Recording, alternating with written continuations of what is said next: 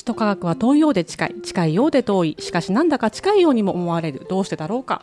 始まりました理系の森。え毎回理系分野に造形の深いゲストをお招きしニュースには出てくるんだけど一体なんだかわからない。えそんな視聴者の皆様に最新技術と生活がどう関わっているのか。え何を理解するべきなのかをナビゲートしていく番組です。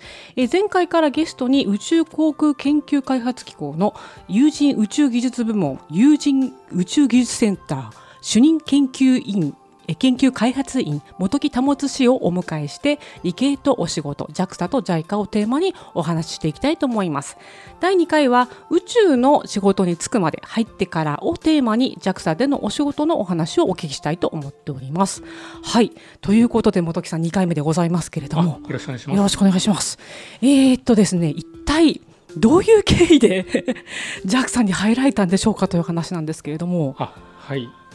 でまあいろいろちょっと経緯がありましてえっとまあ僕はあの大学を出てから、はい。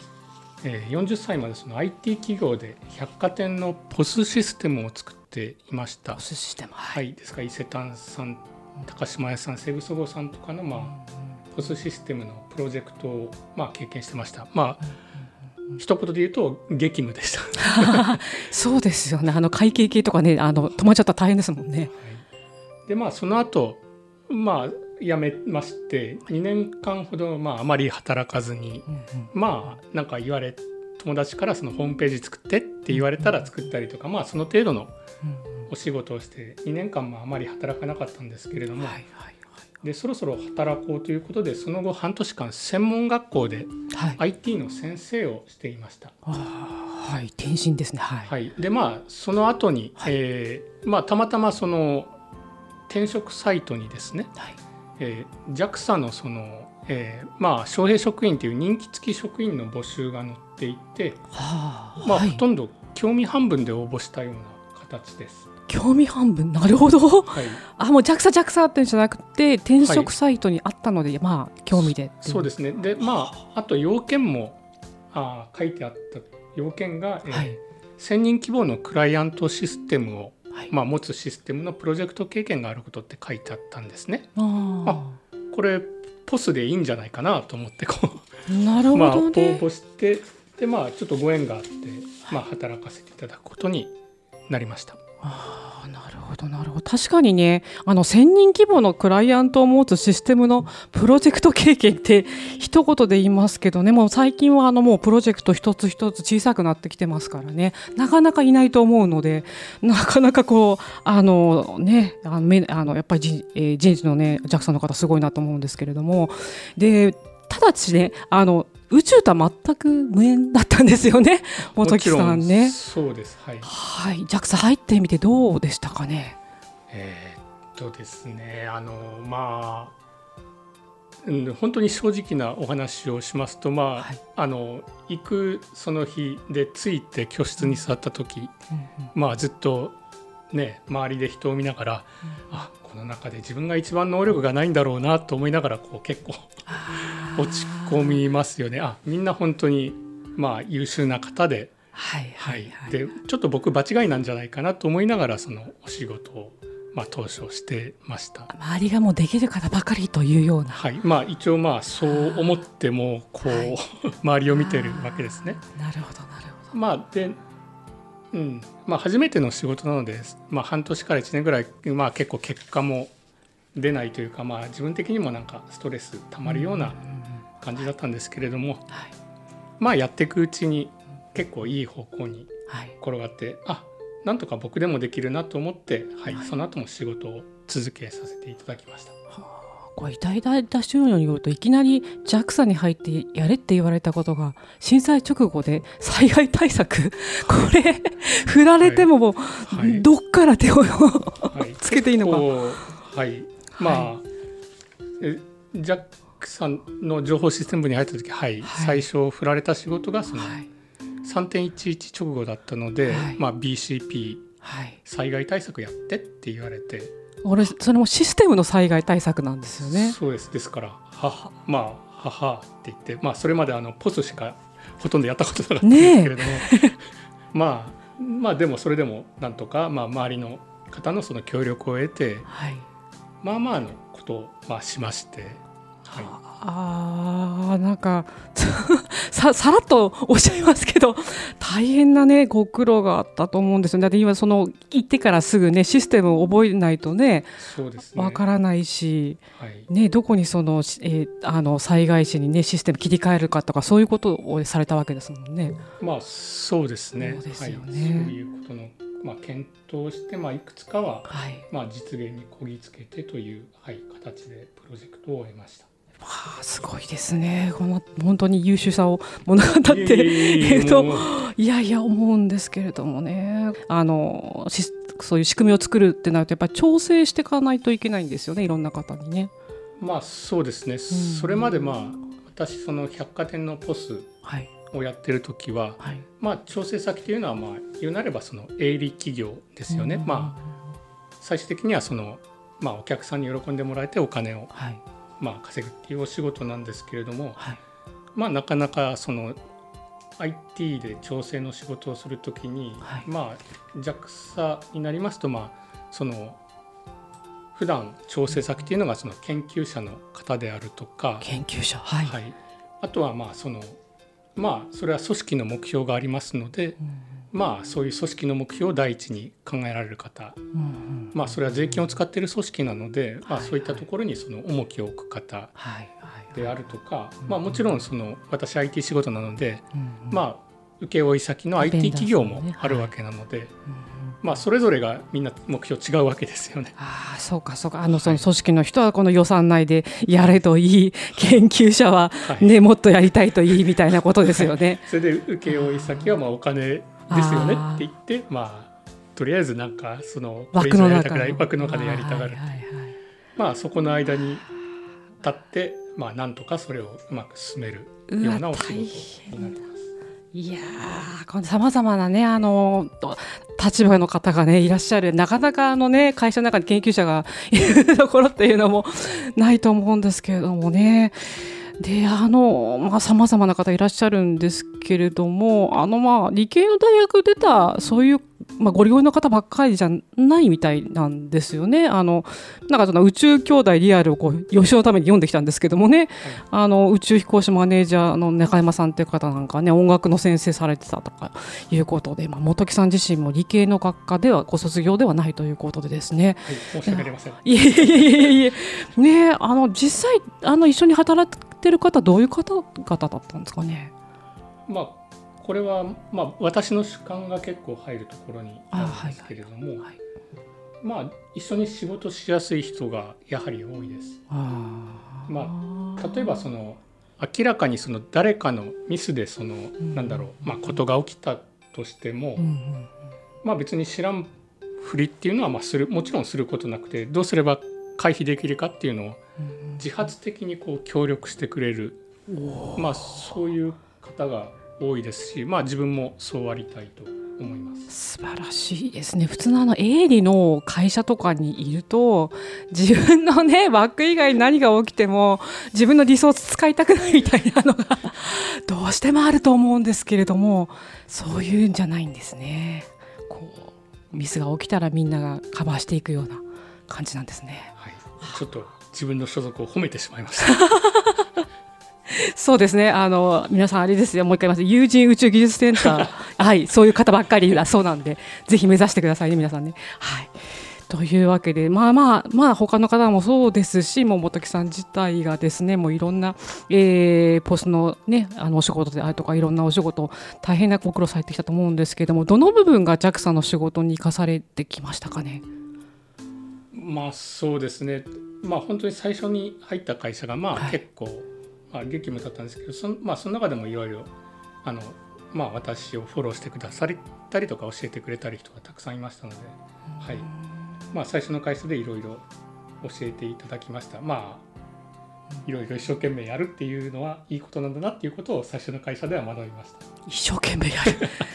なかなかね言うても愚直にはねできないですよねなかなかね、まあ、あとん。そうですね普通に、うん、なんだろう。あのやっぱやってよかったなと思うのはまあ、スケジュール切ってあの人とか予算とか、まあ、そういう資源のリソースをまあ管理しながらプロジェクトを見るっていうお仕事は、やっぱりそのなんだろう転職しても生かすことができるので、まあ、そういう仕事を、まあ、最初の会社でまあ後半10年くらいはまあずっとそういう仕事だったので、まあ、それはやはりその、まあ、JAXA に移ってもあとは JICA でボランティアしても、はい、役に立ったなと思います。なるほどね、プロジェクトのゴール切って、まあ、リソースを配分してっていうことですよね。はい、はい、これねあの最初の会社あのねおっしゃってるんですけどあの外資なんですよね。外資のベンはい、ベンチャーですか？これ。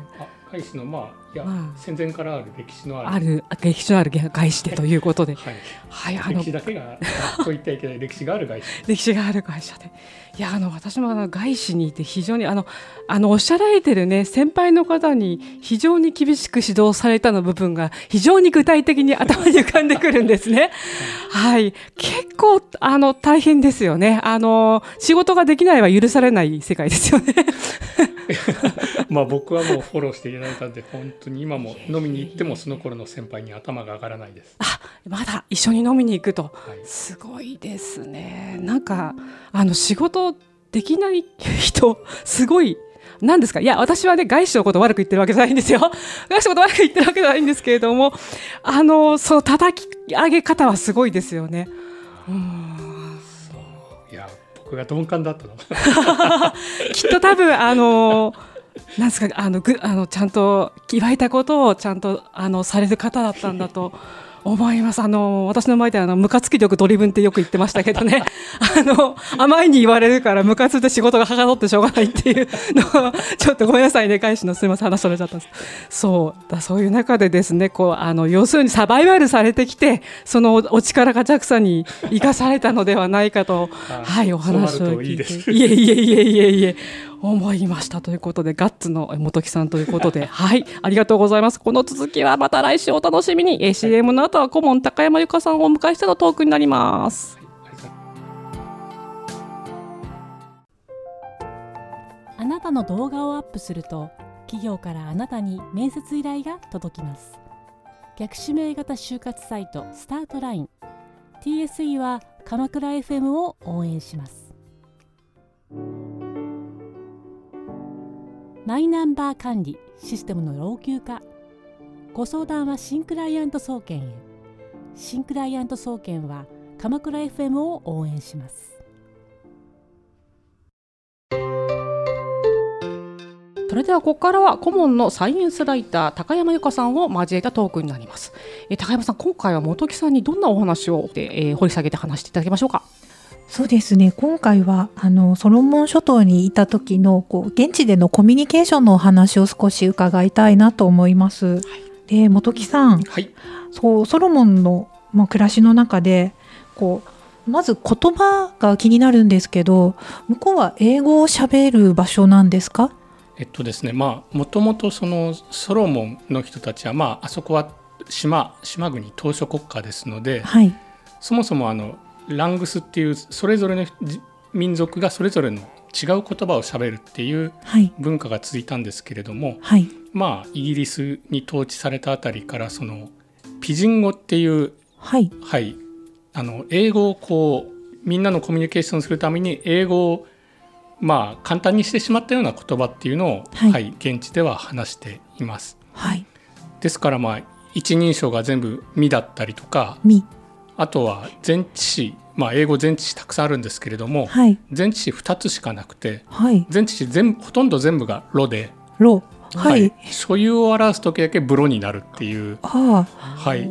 なんか聞いたら、まあ、多分今ハテナマークが広がってると思うんですけど、はい、例えば「私は町に行きます」っていうのは、はい、ミゴロタウンなんですね。タウンはタウンなんですね。はい、だからそういうところでなんか英語も、はい、英語っぽいですね。英語っぽいのもはい出てくるような感じですね。まあだからうん全員がコミュニケーションをきっとあのなんだろう違う言葉を持ってる人たちが、はい、一つの国として全員のコミュニケーションを取るために、まあそういう言葉になったっていう感じの言葉ですね。なるほど。はい。えーと、向こうはあのこう新聞とかテレビニュースのようなものはこうどどんなものがメジャーなんですか？あはい、でまずソロモンのそういう文化なんですけれどもはい。まず私が現地に行って驚いたのがはい。国にまあ映画館はまあないのはまあ仕方ないにしてもはい。本屋さんがないんですね。本屋さんがないはい、はい。でまあ本屋さん一応本屋っぽいのはあるんですけれども、はい。まあ、2軒あのキリスト教関係の、まあ、ソロモンキリスト教の国なのではい。キリスト教関係の本を売る本屋が2軒あるだけで、はい。はい、本屋さえもないと。ですからまあそういう我々の考える娯楽というものはまあまあないという感じですない。ね。で、あの、前回、こうはい。鉄道とか、そういうの乗り物的なものもほぼないということで、そうすると、何をして楽しむんですか？そうですねあの、はい。現地の人たちは、えーまあ現地の言葉で湾徳というんですけれども、はい。まあ、一族とか家族で、まあ、そういうのを大切にするっていう文化が非常に根付いています。はい。でも私が見てる限りでは現地の人たち何をしてるかっていうとええ。一日中喋ってしゃおおしゃべりですか？おしゃべりをしてます。はいまあピジン語でいうところのええ。 toktok tumas を、 toktok tumas。はいまあはい。さっきもお話ししたように英語をまあ簡単にした言葉で toktok はトークですねはい喋る、話す speak とかなんではい。 tumas は too much ですね。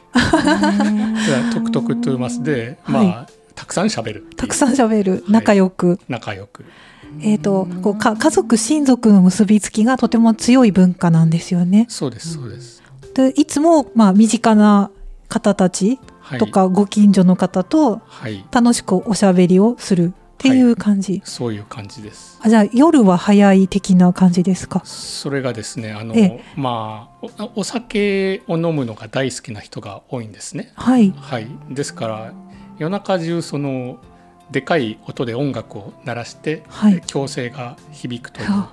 タフですね。あでもまあ多分そういう人は昼間寝てるんだと思あ、うなるほど。暑いですし。はい。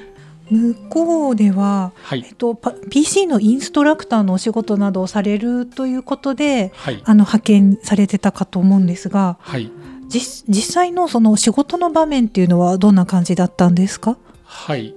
んまあその JICA ボランティアでよくあることなんですけれども、はい。まあ、行ってみたら状況が違ったっていうことはあーまあ、はい JICA ボランティアよくあるんですけれどもはい。私の場合はその PC インストラクターで行ったんですけれども、はい。まあ、結構その配属先の予算不足が、はい。まあ、結構ひどくてひどくて。あまりその 授業ができないよって言われたりとかしたりしました。あまあ、ただね何もやらないで帰るわけにはいかないのであ。、はい。はいまあ、配属先の受講者情報をデータベースにしたりとかはい。あとはまあ他の省庁に行って、ええまあ、IT のそのなんだろうヒアリングとかをはい。し。て、まあ、過ごしていました。なんかあの写真見たらすごい綺麗なあの PC の講習室で一人一台 PC があって、はい。でモニターもあって、はい。プロジェクターもあってで予算を使い切ったって言うんですか？そうですね。それを引っ越そうと思ったらあの全部予算がなかったっていう大ことで。変だ。大変だ。はい、もうそうですね。いやはりまあ途上国のあるあるなんですけどまああの計画的にあのやははい。り物事を進めるというのが苦手なのかなということを感じました。あそうですね。あのこういう時は、おおらかですねって言うんですよね。そうですねそうですね私もあの JICA の相談員に「すいませんあの予算がほとんどないみたいなんですけど」って相談した時に、はい JICA の相談員がええ「あ気づいただけすごいですね」って言っていただいたので素晴らしい。ポジティブですポジね。ティブですね。あ亡くなるまでき普通は気づかないんだけどねっていう感じでお話をされてました。なんでしょう？な、なかなかこう、細、細かい仕事をする。で、そしてはい細かい民族と言われる日本のこう、仕事の仕方？日本の文化？から見ると、すごくスストレスがありそうな心配なんですが、はいはい実際その辺のストレスとかはどうでしたか？ああ時間を守れなかったりとかはい。あの約束を、まあ、守らないとか、まあ、それはもう、ね、日本人の言葉で言ってしまうとそうなんですけれども、はい。まあ、彼らにとってはきっとそれ大したことではないんですよね。大したことないんですよねあーはい、きっとだからまあ途中からやっぱり慣れてくるというか、はい。はい、あこういうもんなんだなっていうふうにきっとみんななっていくんですよね。ああ。まあでもそれでも、はい、そういうのが我慢できない人はまあ大変な思いをすると思うんですけれども、はい、そうですよね。はい、僕はまあ大丈夫でした。あ、それは何よりです。はい。で、あの本木さんの実際のこういろいろな体験の中から、はい、まあ、異文化コミュニケーションというか文化の、まあ、基準の違う人たちとうまくやっていくためにはこうどんなことが大切だったなっていうふうにこう残ってるものってありますか？あでもまあこれはもう僕もできたところではないと、まあ、自分で評価していてまあ、はい、なんか言うのもなんかなんかはばかられてるか あれなんですけれども。まあ、まあ、言ってみてください、はい、まあでもそうですね、うん。まあ、コミュニケーションは重要だなというのは感じました。はい、でそういった中でもそのなんですね若い人とかは、まあ、言葉とか分かんなくてもね、はい、相手のこう懐に飛び込んでってコミュニケーションを取ったりできるとは思うんですけれども、はい、やっぱそうじゃない方はやっぱ語学は必要だなと思います。ですからまあどちらかですね、あの相手の懐に飛び込んでそういうのをもう心底は相手の問題を解決しようと思ってそういう活動ができる方か、はい、きちんとあの語学が喋れてそういう語学でのコミュニケーションができる方、はい、まあそうですね。どちらかは必要だなというのがちょっと海外に行って思いました。えっ、とこちらを出発される前にもそれなりに、はい、あのまあ、語学というか英語の勉強はされていかれてたんですよね。うんまあそうですね。一応、はい、まあレベルとしては海外旅行でまあ痛い目を見ないぐらいの英語ができるぐらいで行った感じですね。はいまあ、ですからやはりまあそこから先仕事ってなると、はい、まあそのね、うん、仕事で使う言葉っていうのはやっぱり違うんだなっていうのも向こうに行ってはい気づきました。なるほど。ね、なかなかねソロモン諸島の言葉をこっちで勉強していくっていうのもね、はい、あ事前にできたんですか？あでソロモンの言葉ははいもちろんできないです。やっぱ現地に行って何とかしてってなるのでそういうものなんですね。はいまあ、でも僕も、はい、ピジン語はやはり苦手で、はい、マーケットで買い物をするぐらいならできるけれども、はい、現地の人たちがこうすごいスピードで会話するのは最後まで聞き取れなかったです。そうなんですか。あれじゃあ本木さんどっち側だったんですね？あのえっ、ー、と体当たりで行く方かそれとも語学力で行った方か。あえどっ血もダメでしたね それがまあ後悔ですね。いやいやね、どっちもいけたんだと思います。はい、はい、ということで楽しいお話ありがとうございました。はい、えー、それでは次は4人のまとめになります。ありがとうございました。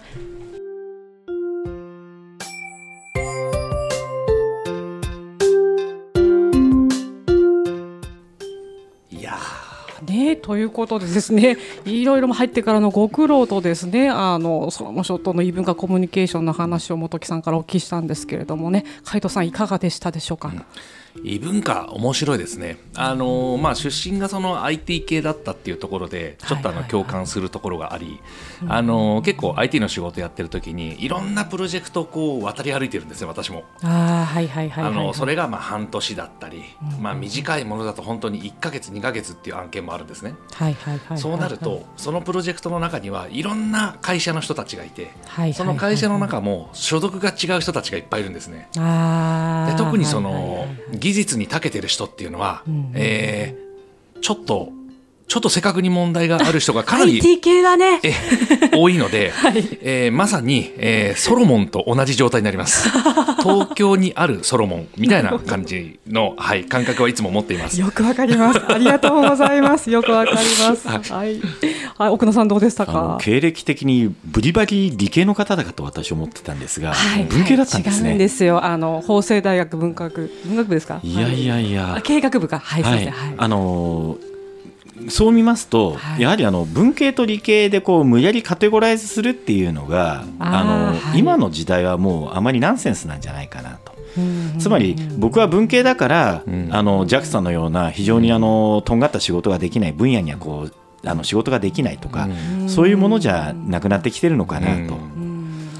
で今どうしてもその就職とか、あの将来携わる仕事をこう決めかねてる、まあ、若い人多いと思うんですが、あの社会に出ていろんな仕事をしても実際は自分が思ってもなかったこう業界でもしくは分野で働くことになる、はい、非常に、はい、あの今後そういうような働き方になるんじゃないのかと。うん、いいお話ですね。100%娘さんに向かって 話してますね今ね。ですね。はい、はい、聞こえました。はい、大船に住んでる。はい、はい、ありがとう、はい、あ、ありがとうございます。はい、じゃあ高山さんいかがでした？話してみて。